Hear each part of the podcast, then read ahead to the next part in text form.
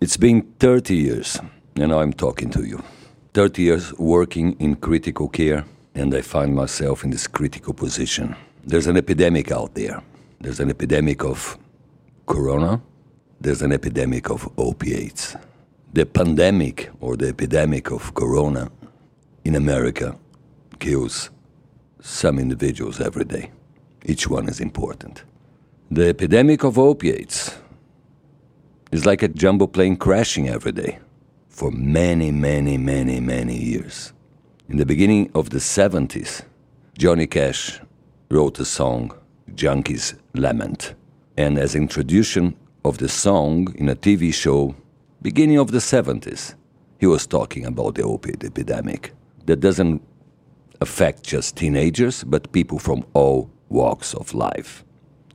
What have changed? How long the corona epidemic will be with us? I don't know. Based on epidemics before that we had to face in the past, I don't know, six months, three months, four months, one year. No, not even that. But the opiate epidemic that is killing so many people, as I said, in America, like a jumbo plane crashing every day, is with us already for over 40 years. So, what is wrong? What is really going on? Resources, money, yes, were channeled to face the problem, to try to solve the problem. Governments all over the world allocated a lot of funds for that. The academic institutions, they receive millions and millions for research for so many years.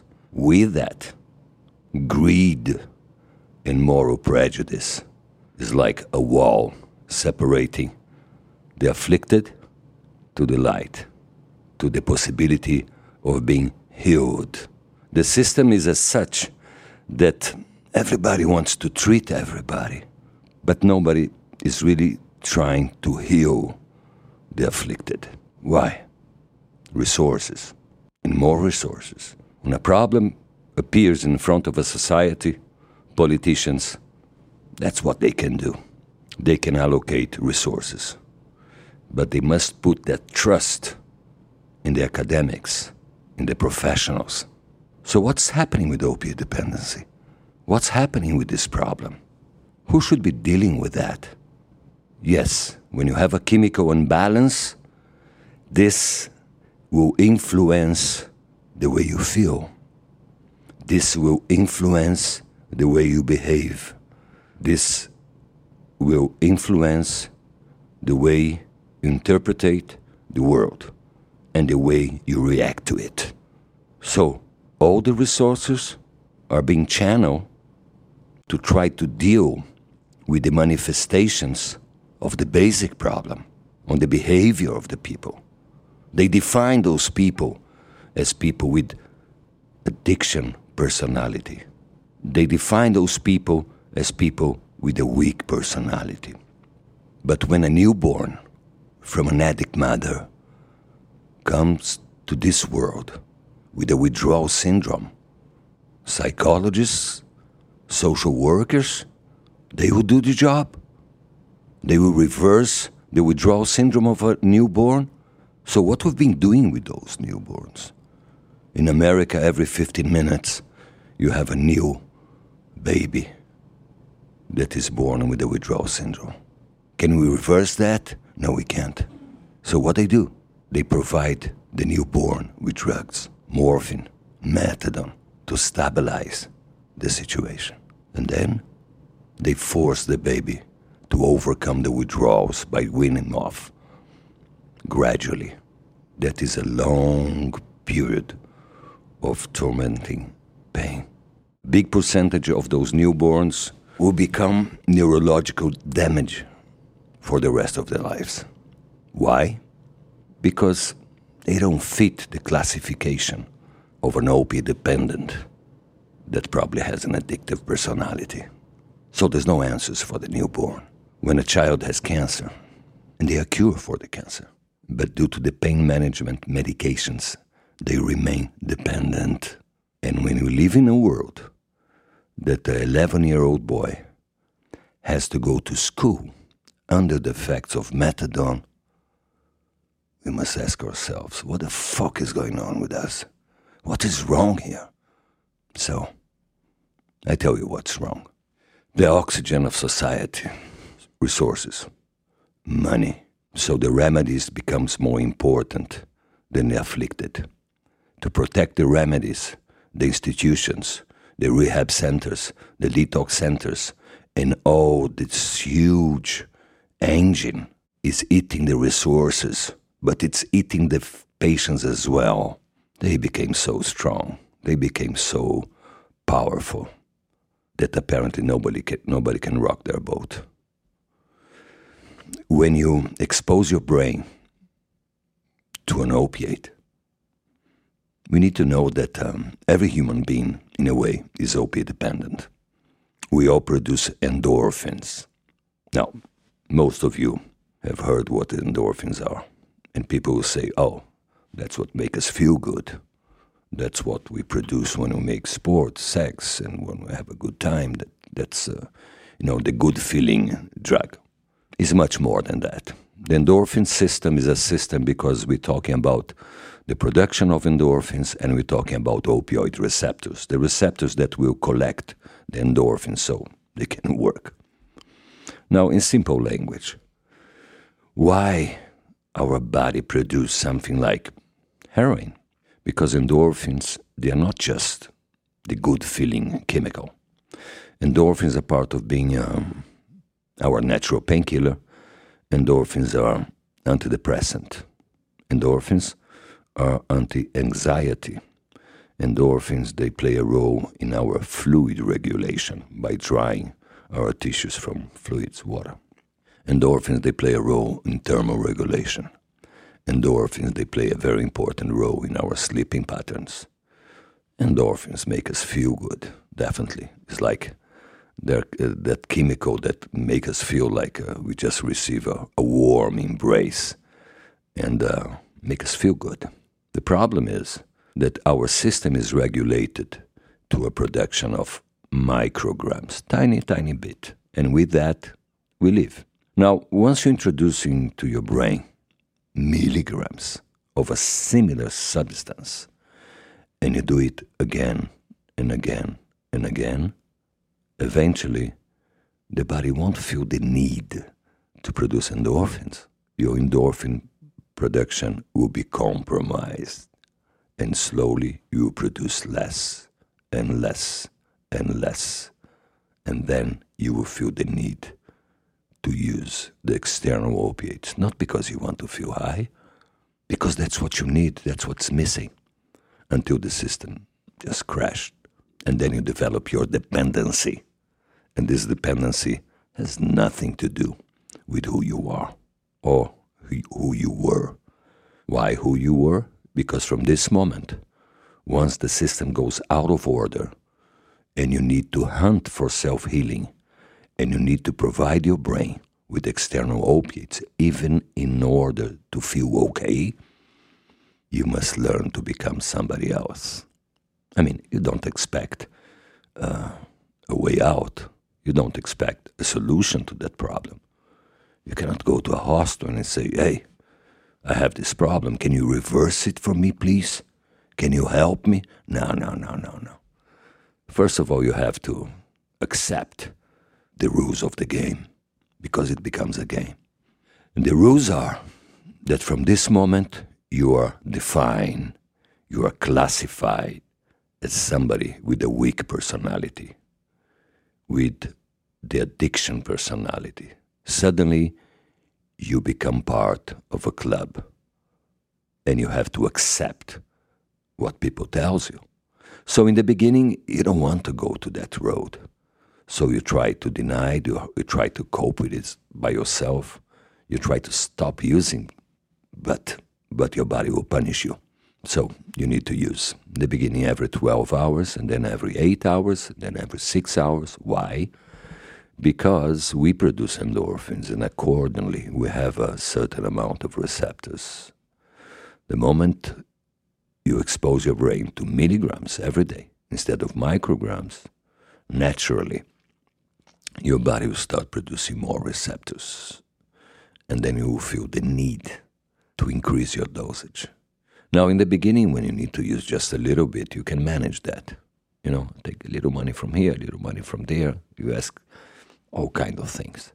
But once your body demands a higher dosage, oh, you start having to go all the way to do things that uh, normally you would never do.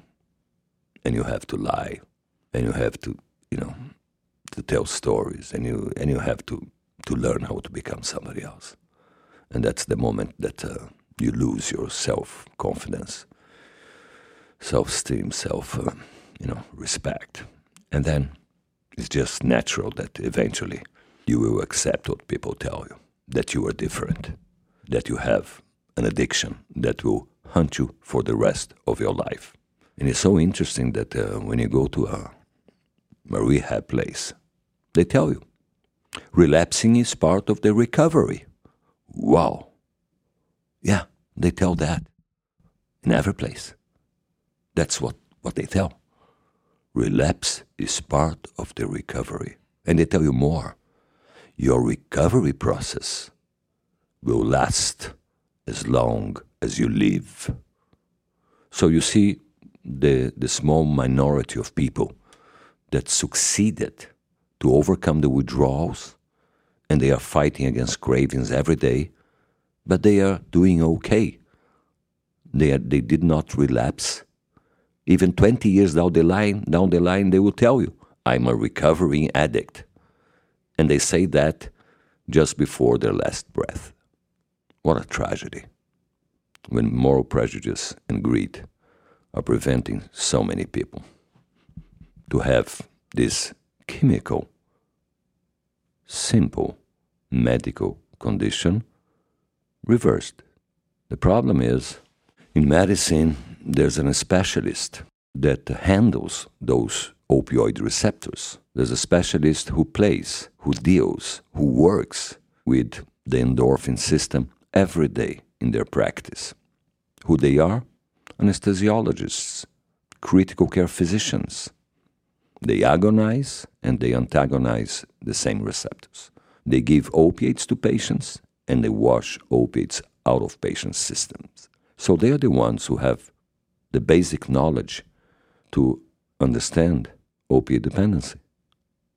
What will happen with the coronavirus epidemic if governments will recruit psychologists and social workers to deal with people that they feel bad? They cough, they do funny things, they are lazy, they lay down in bed because they're not feeling well. So, what do they need? A psychology to change their motivation? To deal with the flu? To deal with the virus? No, they need medical treatment. So, that's the only field in medicine when the system is chemically unbalanced, and this chemical imbalance will cause vomiting, diarrhea, high blood pressure, high heart frequency, among with many other symptoms and signs, those people are sent to psychologists because they're not behaving well. To make a long story short, opiate dependency is a neurological reversible condition, totally reversible. There's two parts of it. One, on the endorphins that the body stops producing, therefore people have to use external. And second, on the receptor level because people can overcome withdrawals, and they did, sometimes dozens of times. But the problem is having so many receptors, even if they overcome withdrawals and they will produce again a normal amount of endorphins, this time a normal amount of endorphins will be able to bind to a very small percentage of the receptors. So people they become, as they say, clean, but they cannot enjoy the benefits of their own endorphins. So, in good French, they feel like shit. And they crave, because craving is a psychological manifestation of a medical condition. Imagine that you have 12 stomachs and you start eating like crazy. So they send you to those support groups to say, be strong. You know, if you are so hungry, call me and I will support you. You know, it can work for some. for a certain amount of time. But if in modern medicine we can get rid of, of the extra stomachs and leave the guy with one stomach, we all need to give him motivation to deal with hunger because he'll feel normally hungry like anybody else. And that's the problem here. We, we expect people to walk around with a huge chemical imbalance, and doesn't matter if they are before the withdrawals or after, and we expect them to do well. So we define them for their failures, but it's not their failures. There's nothing wrong with their personality. It's our failure. How come this field zero, zero improvement, zero advances on the understanding of the problem and on the remedies, therefore? And the funny thing is, you don't need to research anything because when I started 30 years ago, all I need to do is to open textbooks of medicine. The answers are there. The answers are there. And once you understand the very simple mechanism the biological roots of this dependency, the remedy is just a natural consequence of this understanding. And that's what I've been doing for the last almost 30 years. Yes, I can take any opiate dependent patient, bring him to a hospital, allow him to overcome the withdrawals in four to five hours while they are asleep, and to rebalance the equation endorphins and receptors. So they can have their endorphins working and kicking and they can feel normal, whatever is normal for them. So they will be able to define themselves as they wish. They will not belong to a certain crowd of people. They are not. They were not suffering from a, as is classified today, chronic relapsing illness. What is a chronic illness? A chronic illness is a result of our ignorance. Because if we know more, we'll be able to reverse the illness. And if we reverse the illness, it's not chronic anymore. And why is relapsing? Because it's chronic. So all the definitions, all the classifications are a result of, of ignorance. And I just wonder, whoa, how many resources, how much money the academic world has swallowed due to this problem, giving us back zero, zero, zero results how many physicians became professors that allowed them to raise in the academic stairs to a top and they retired. And in a whole life of writing papers and papers and scientific papers and papers and papers zero benefits for the patients. So that's the tragedy and that's the situation. Now you know when i try to educate people i need to expose my results and my experience out there through the media, of course, through digital media mainly, because that's what works today. I mean, the mainstream media they will, they will not pick up. They are, uh, the strings are, are attached to all kind of strange places. And then when I go to the digital media, wow, I have to face thousands, thousands of institutions who are making their belly grow with the insurance companies scam when the federal government gives billions and billions of dollars to treat opiate dependency, they find a way to collect it. Nobody's is, you know, trying to heal anybody. That's the way the system is being working with the tragedy of the ODs, of people dying, but worse than the ODs, the tragedy of the zombies that are living out there. And because of this moral prejudice, greed, and criminal activities from the rehab and the treatment, so called treatment centers, our veterans are being treated in the same manner. Our newborns are being treated in the same manner. Our children are being treated in the same manner. So this madness must stop. Because the two, you know, you look back, the two main tragedies of humanity. For me, number one is hunger. But number two is ignorance. Because when people are ignorant, they can be manipulated, they can be used like rats. So today, the new rats of society are the opiate dependent people. People who became dependent because they just wanted to feel high. People that became dependent because they have a medical condition that caused pain people who became dependent because they had cancer, people who became dependent because they fought in a war for us, newborns, So those are the rats of society. And that's the way they are being used. I'm sorry if I gave you a headache, but this system is fucked up. And it's time for people to wake up. Yes, my language is not nice. I shouldn't be talking like that because, after all, I'm a physician and I should be respectable. I don't give a shit. I'm respected by the people who respects me for my clinical achievements, for my work, for being treated more than 24,000 people and healed them. I'm too old to play this game. Yes, I talk straightforward and I have to use this microphone because, you know, people are blocking me everywhere. They don't want to listen to what I have to say because this is not my personal knowledge. You know, if I had fantastic skills and I would be the only one that can do what I can do, I wouldn't be a threat. But why am a threat? Because I'm showing a direction. I'm showing a direction. What I do can be done by others. God bless you. And if you can, after that, try to have a good day. See you around.